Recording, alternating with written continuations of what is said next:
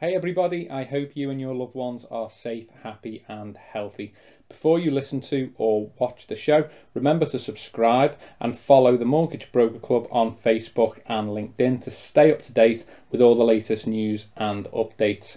Please note we are not a mortgage broker and do not lend money directly to clients. Remember a mortgage and or borrowing secured against your home or property can be repossessed if you do not keep up the mortgage repayments. The content of this show is for information purposes only and is not to be relied upon. Stay well, and I hope you enjoy the show. Rogers, I'm delighted to be joined on today's show by Peter Barton, partner and head of equity release at Ashford Solicitors. Peter specialises entirely in advising clients on equity release schemes. Uh, Peter is a member of Action on Elder Abuse, Solicitors for the Elderly, and the Alzheimer's Society. Peter is one of the co founders of the Equity Release Solicitors Alliance and a prominent member of the Equity Release Council. Peter also chairs the Consumer Protection Working Group and is a member of the Long Term Care Working Group and Public Affairs Working Group.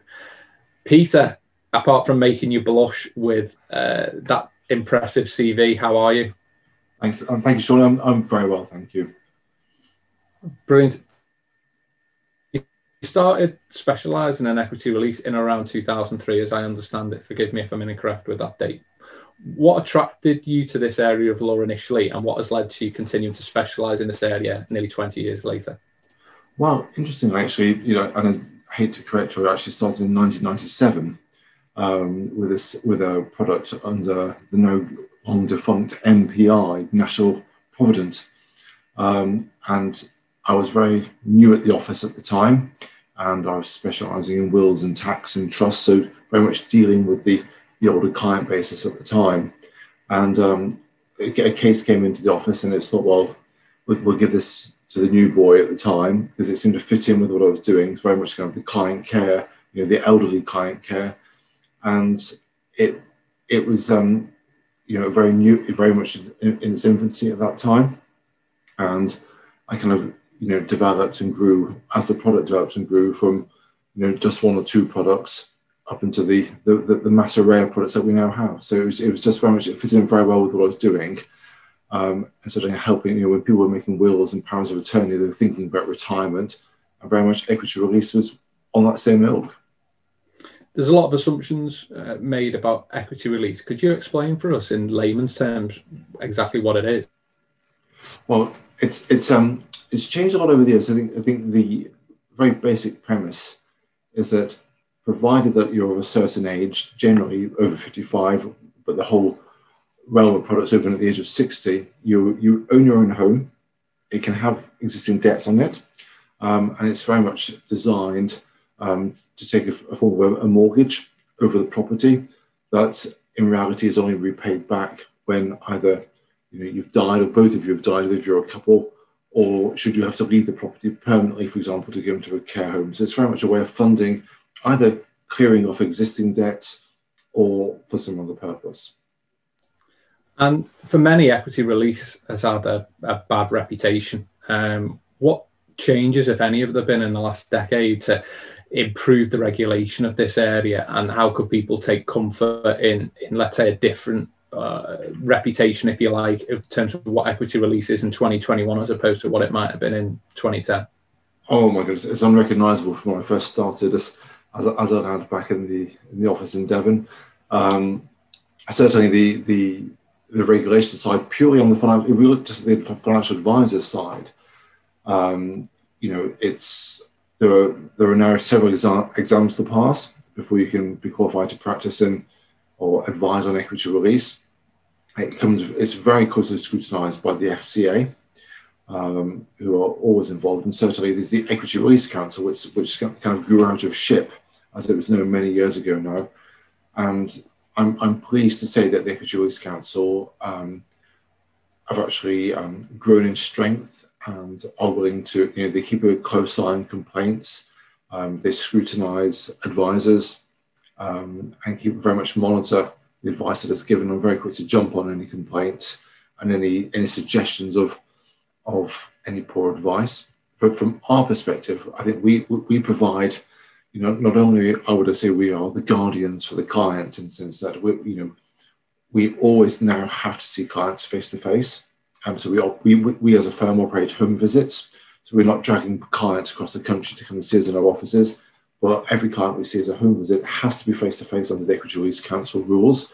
So I think for the advisors, peace of mind is even in this in this current climate, they're operating you know a telephone service rather than a face to face.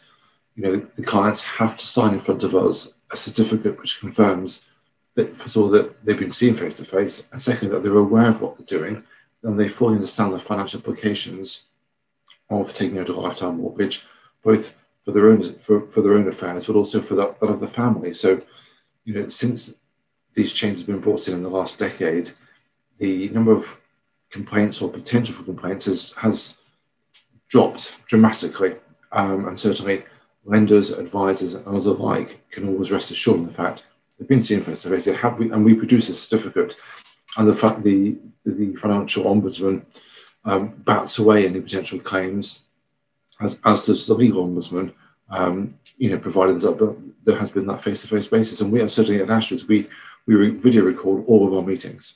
So if someone from the family came forward later on and said, or mum didn't know what she was doing, and then we produce a video showing mum laughing and joking, it kind of adds weight. So I think for the any advisors listening in, it is very closely re- regulated from all aspects, and you know, there's certainly I, I like to think that there's very little chance of a client being unaware of what they've signed up to, and any potential for complaints in the future.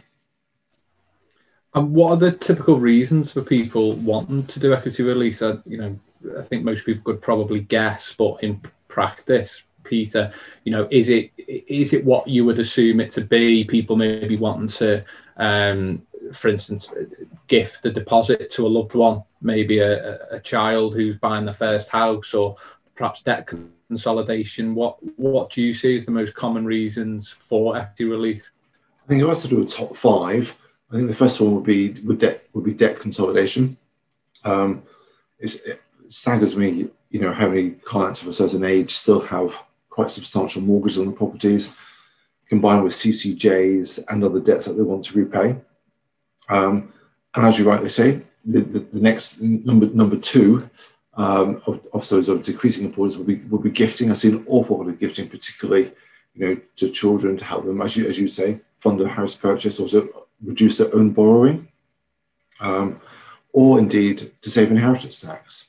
You know, so it's particularly in London, it's, it's very rare to see an equity release scheme of less than 100,000 and being released, you know, gifted, you know, after seven years, you've saved 40,000 in tax, depending on the size of the estate, of course. So gifting is another main reason. Um, a third one would really be very much the, I suppose, provision for future care needs. So we, we, we do have people who want some money set aside to pay for care, either for somebody already in the home or to pay for care at home. So a lot of people now are taking the view they don't want to end up in, you know, some care home. They'd rather pay for a, a live-in carer to come in with them or to pay for private care. Um, after that, really, there, there, are many other reasons, but largely, be, you know, you, you see the adverts on television suggesting people are buying motorhomes um, and actually, surprisingly, a lot of them are. They, you know, it is that the, the motorhome purchase is probably quite high up, or changing the car. Um, you know, we get very, very few, you know, traditionally luxury um, you know, uses for the equity release scheme, but it is the motorhomes, it is the holidays, actually to pay for pay for family weddings and things like that that come along later on. So, or to help fund a divorce. Yeah, I, I can imagine a lot of my I know a lot of my cousins and friends pull their parents like a little bit, saying, "What are you doing, spending my inheritance with all these yeah. holidays? Can you can, can you now hold back a little bit on them, please?" The is there any age barrier to equity release? You know, can over 55s do it? Is it strictly over 60s? Is it over 65s? Um, these are the, the barrier is 55. You, you can't borrow a lifetime mortgage under 55 when it gets between 55 to 60, there are fewer borrowers available, fewer lenders available. But 60 is the, really the, the main starting point. There is very much, there's not really an upper age limit, but certainly lenders are always very concerned when it's people late in the 90s. Um, it does reduce the amount of lenders available because they have obviously have concerns about lending at that age. But certainly, I've, I've assisted in a lifetime walk to a 103 year old who was you know completely alert and and, and with it far, far, more than I am. Um, so there was no upper limit, but certainly there was a, a lower age limit of 55. Wow, I think there's quite a lot of Everton fans out there that might need to live 203 to see the trophy. Actually, on that note, um, uh, sorry if, if I ever can mention a football and, and B Everton and something like this. It could I, be West Sean. It could, it could be worse. You could support Bolton Wanderers like I do. So uh, oh, fair, fair, point. Well, congratulations on the on the promotion. Um, yeah, thank you very much. Yeah, my sister-in-law, her family are all Wanderers. So yeah, League Two Team of the Year. I won't mention that, but yeah, there you go. no, good, good to see you uh, moving back up the up the leagues. Definitely. What criteria on equity release do you need to apply when assessing whether you can represent a client? Um, as an example, when would be an example where it wouldn't be suitable to proceed with equity release, apart from the age barrier, of course? I think certainly we, you know, as, as a firm, we also have to watch out for cases of where we suspect um, a vulnerable client. we're not saying we would say no, but certainly we've had we seem to be getting more and more vulnerable clients who are being taken advantage of, um, be it through family or through carers. So we're not satisfied that actually they fully understand what they're doing or undue influence is being put on them. We will cease to act. Um, and I think that is a, you know, it's not even a matter of, you know, reassuring the client and, and, being certain that they understand. I think when we when we appreciate that they are being under under pressure, we do withdraw. Um, and I do, you know, it's and it's a difficult one because you know we always take the, we always have the concern that actually the customer or the person who's causing the abuse will just go to a, a different solicitors. But I know the council are looking into almost a kind of, um, you know, a GDPR proof sort of whistleblowing to make sure that people can't borrow. Other than that, I think certainly certain criminal offences, if people have committed certain criminal offences, then the lenders will certainly decline from acting. And other than that, really, the only time we'd ever be unable to act is if the client's property deeds wouldn't allow it. So, for example, it's, it's the same as a financial advisor would, would look at if, for example, the lease was too short and the clients weren't willing to extend it or proximity to a business. So we had a property that was declined just, just yesterday, but there was only two doors down from a pub. Personally, I thought that was a bonus and should add value to the property. But um, the lender, the lender didn't take, take, take that view, sadly. So there's very few instances that we would decline, and you know, even even with loss of mental capacity, as long as the client has a power of attorney in place and the attorneys are on board with it, we can proceed. Watch out for your pubs. Um. On that basis, what the, what's the process look like from a, a, a someone instructing a solicitor, Peter, what are the key milestones and what kind of time frames would someone be looking at to do equity release? Oh, I always say we are we are very much you know the we're at the, very end of the chain, as it were, of the, the, process. Once once it gets to us, it should really be plain sailing. You know, we recognise at Ashford that the, the, the, most work and the hardest work is done by the financial advisors, um, which is why we're always doubly careful to make sure that we look after clients. So if for example, Sean, you emailed me and said, Peter, or use the online instruct, you know, we would open that case within 24 hours. So the first milestone is we would email you, Sean, and say, Sean, uh, we, we, we've made contact with the client. So we will always give the clients a ring and send them our formal engagement letter. And we'll ring them before they get that letter to let them know exactly what they'll be receiving and what we need back straight away. After that, the next milestone really is the offer coming out, which obviously, as we all know on the call, can, can vary. It tends to be about a week to two weeks from um, the advisor submitting application. What you know, uh, we always say to clients, client, when you receive your offer, we'll get ours about four or five days later, because with a lifetime mortgage equity release, and the lenders have their own solicitors. So my copy of the offer goes via their own solicitors who produce the mortgage pack and the mortgage documents that the clients have signed. So there's a, say, a three to five day delay from when the client gets their offer to me getting mine. The next milestone is the offer. Us getting that, we will be contacting the client within 24 hours of receipt of that offer, usually the same day if it's before three o'clock, just to say, offers in, are you happy to go ahead? Can we make that appointment to come and see you? We'll notify the advisor at that point. All the clients, also all the advisors will have access to our online portal. Um, so they can get up to updates anyway, but we'd always email an update through. We then instruct our travelling solicitor um, to make an appointment with the client, and we again we let the advisor know what date the appointment is. Um, after that, it's very much a next milestone is where the documents are back in and sent off to the lender's solicitors, and then after that, it's, it's completion. But at every key milestone, the advisors are updated. So, would it be fair to say that people will be looking at maybe a four to eight week window? I think that's fair. I, I think from from from from submission of application, I would say if you're on a couple of weeks for the offer, then we would say three weeks from the issue of the offer, provided the lender's solicitors um, are firing on all cylinders. Big if. Yes, yes. The you touched on some of the reasons why equity release might fall through or not meet criteria. Once you've started your work and been formally instructed, is it pretty much guaranteed that it's going to sail through? Because, like you say, a lot of the work's been done with you know brokers before that point and lenders before that. And if things do fall through, is there anything that can do to mitigate against that, or is it, or is it in essence to do with maybe lenders and under, you know, down valuing, for instance, or things that they can't really do much to mitigate against once they're at that point? Well, I think my advice would always be to advisors, you know, we can dramatically cut off the not taking up the, the NTU cases, as we call them here, the not taking up cases. By when the, if the client, if the advisors look at the diary on a Monday morning and see what I'm speaking to to three clients this, this week about equity choice. If the advisor emails me with the name and address, we'll get copies of the deeds. If a case is going to decline, it'll be on, you know, it's very rare that it'll be declined on the state of the property. It'll be more on what's on the deed. So, you know, we can provide the advisors with a copy of the deeds and I, will flag up to the advisors any particular issues. So, you know, we can kind of, you know, any issues can be spotted early on. And um, so the so the advisor can almost tell a first meeting, look, there's a an overage agreement on the deeds, or we can see this this other issue on the deeds. Who's this person on the deeds that we need to get rid of? So any kind of problems can be you can troubleshoot quite early on, and certainly we we find that we have probably less than, less less than five percent of cases don't complete, um, and that just tends to be because. You, you know, there may be a historic restriction on the deeds that the vendors don't like or that we can't get removed. Um, but, but most things are we can overcome.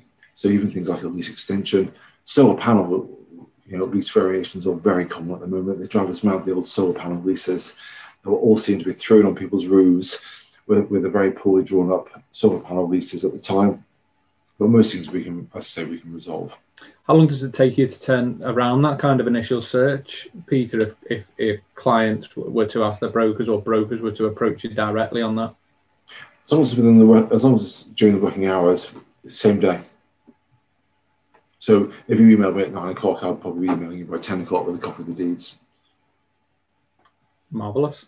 And I will, I'll, I will always put a sorry, sorry, sorry, I'll always put a commentary on it saying nice deeds or watch out for this restriction or you know they own as tenants in common. So watch out for, for example, for LV who don't lend on tenants in common, that sort of thing.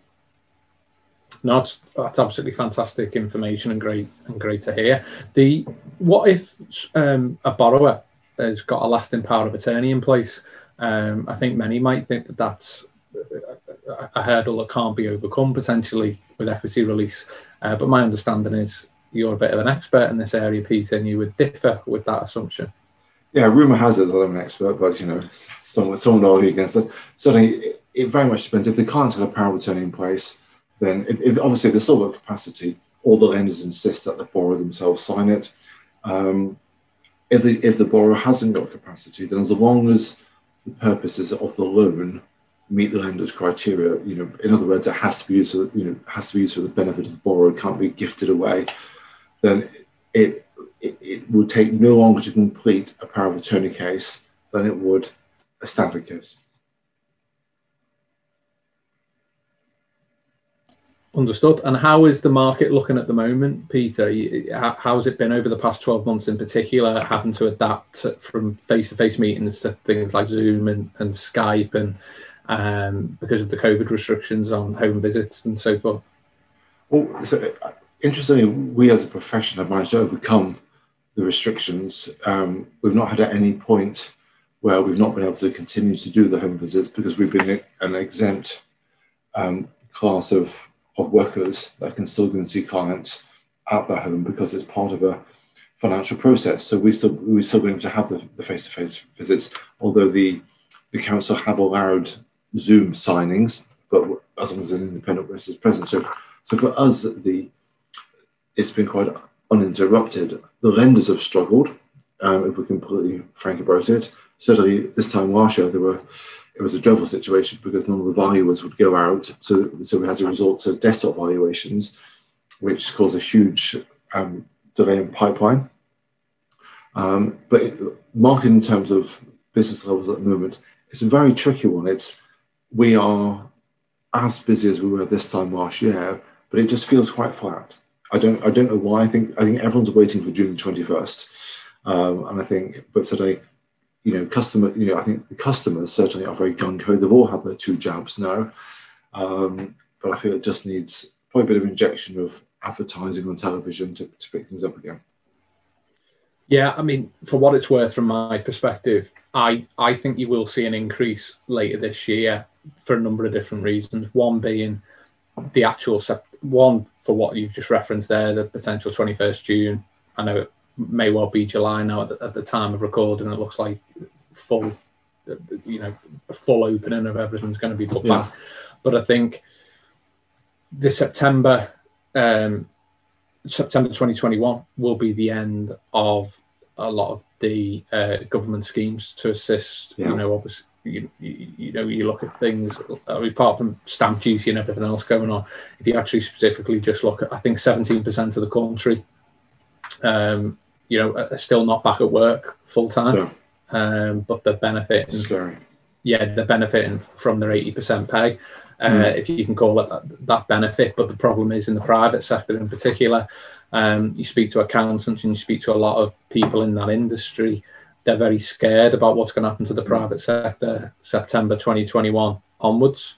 Um, with the end of some of those uh, support mechanisms for businesses, especially as some of them will have been reliant on summer mm. um, business being driven into them, and you going into the you know the autumn and the winter months there and then on top of that i think you've got unemployment at 3 4% increasing and then you've got also the repayments on uh, mm. bounce back loans and CBILS loans and other things like this which obviously they can be put back and stuff but the pressure on businesses i think it's interesting companies like santander and hsbc and pretty much every commercial bank will not allow a business account to be set up right now um, yeah. with or without even without an overdraft you don't need to seek yeah. any lending um, a lot of banks were were allegedly very difficult to set up an account with, and I think that reflects a that banks' resources are being taken mm. up massively with their existing uh, commercial customers anyway, and, and everything else. I don't think it's necessarily they don't want to lend. I think part of it's down to resources mm. um, and and how they spread those internally.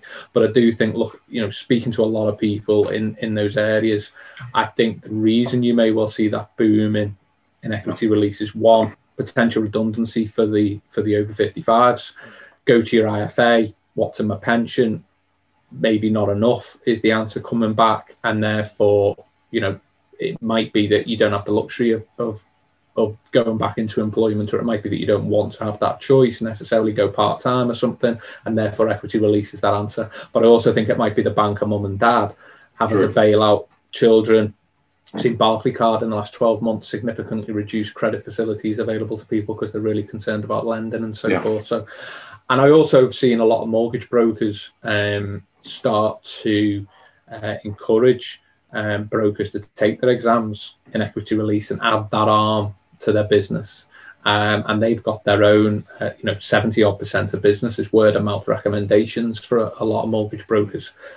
And therefore, you would imagine that there would be more there because rather than them either a paying no interest in it or b um, having to risk referring them elsewhere if you like the yeah. ability to do that in house i think may also add to that not so much marketing but certainly word of mouth because yeah. hey we do this they've already been trusted to do a mortgage for friends mm. family whatever in the past so I, I, think you will see an increase in that particularly september uh, yeah. october onwards what Peter, for you and and uh, for you personally or for the firm, what do you want to achieve in the next twelve months? What does the next twelve months look like for you? I think from, from our perspective, we have lots of things on the go at the moment with, with IT. So we're we're finalising the development of our client portal. So as I mentioned earlier, we have a financial advisor portal where they can get updates 24 7, um, virtually live, obviously with a, with a, I think it's a one minute delay as, as to that. Well, you know, we've been working hard in the last 12 months to try and make it more of a paperless system for clients as much as anybody.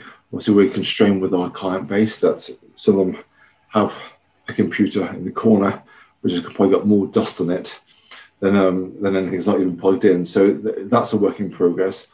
I think as a as a firm, we're trying to just trying to you know grow in our expertise. So for, for, for us, we are strengthening our, our RIO proposition, our retirement interest only mortgage proposition. So we actually gave a host of seminars on that several years ago, and I think we were, we were probably 12 or 24 months too early. We, we toured the country, myself and my, one of my colleagues, giving these talks in, in association with several lenders, and they were very well received.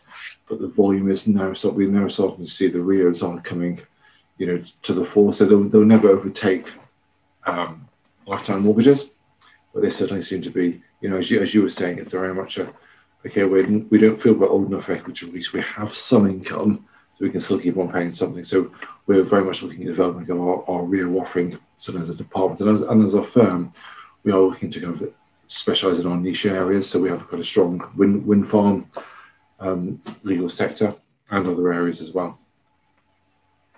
Well, thank you so much, Peter. You've been an absolutely fantastic guest, and thank Thanks. you for listening. Thank um, you can find out more information about how to contact Peter and Ashford in the links to this show. And um, please share and spread the word about the MLC show. And if you're listening on Apple Podcasts, please hit us with a five star review. And remember to check out the products and services at malleyclub.co.uk. More importantly, stay well and please take care.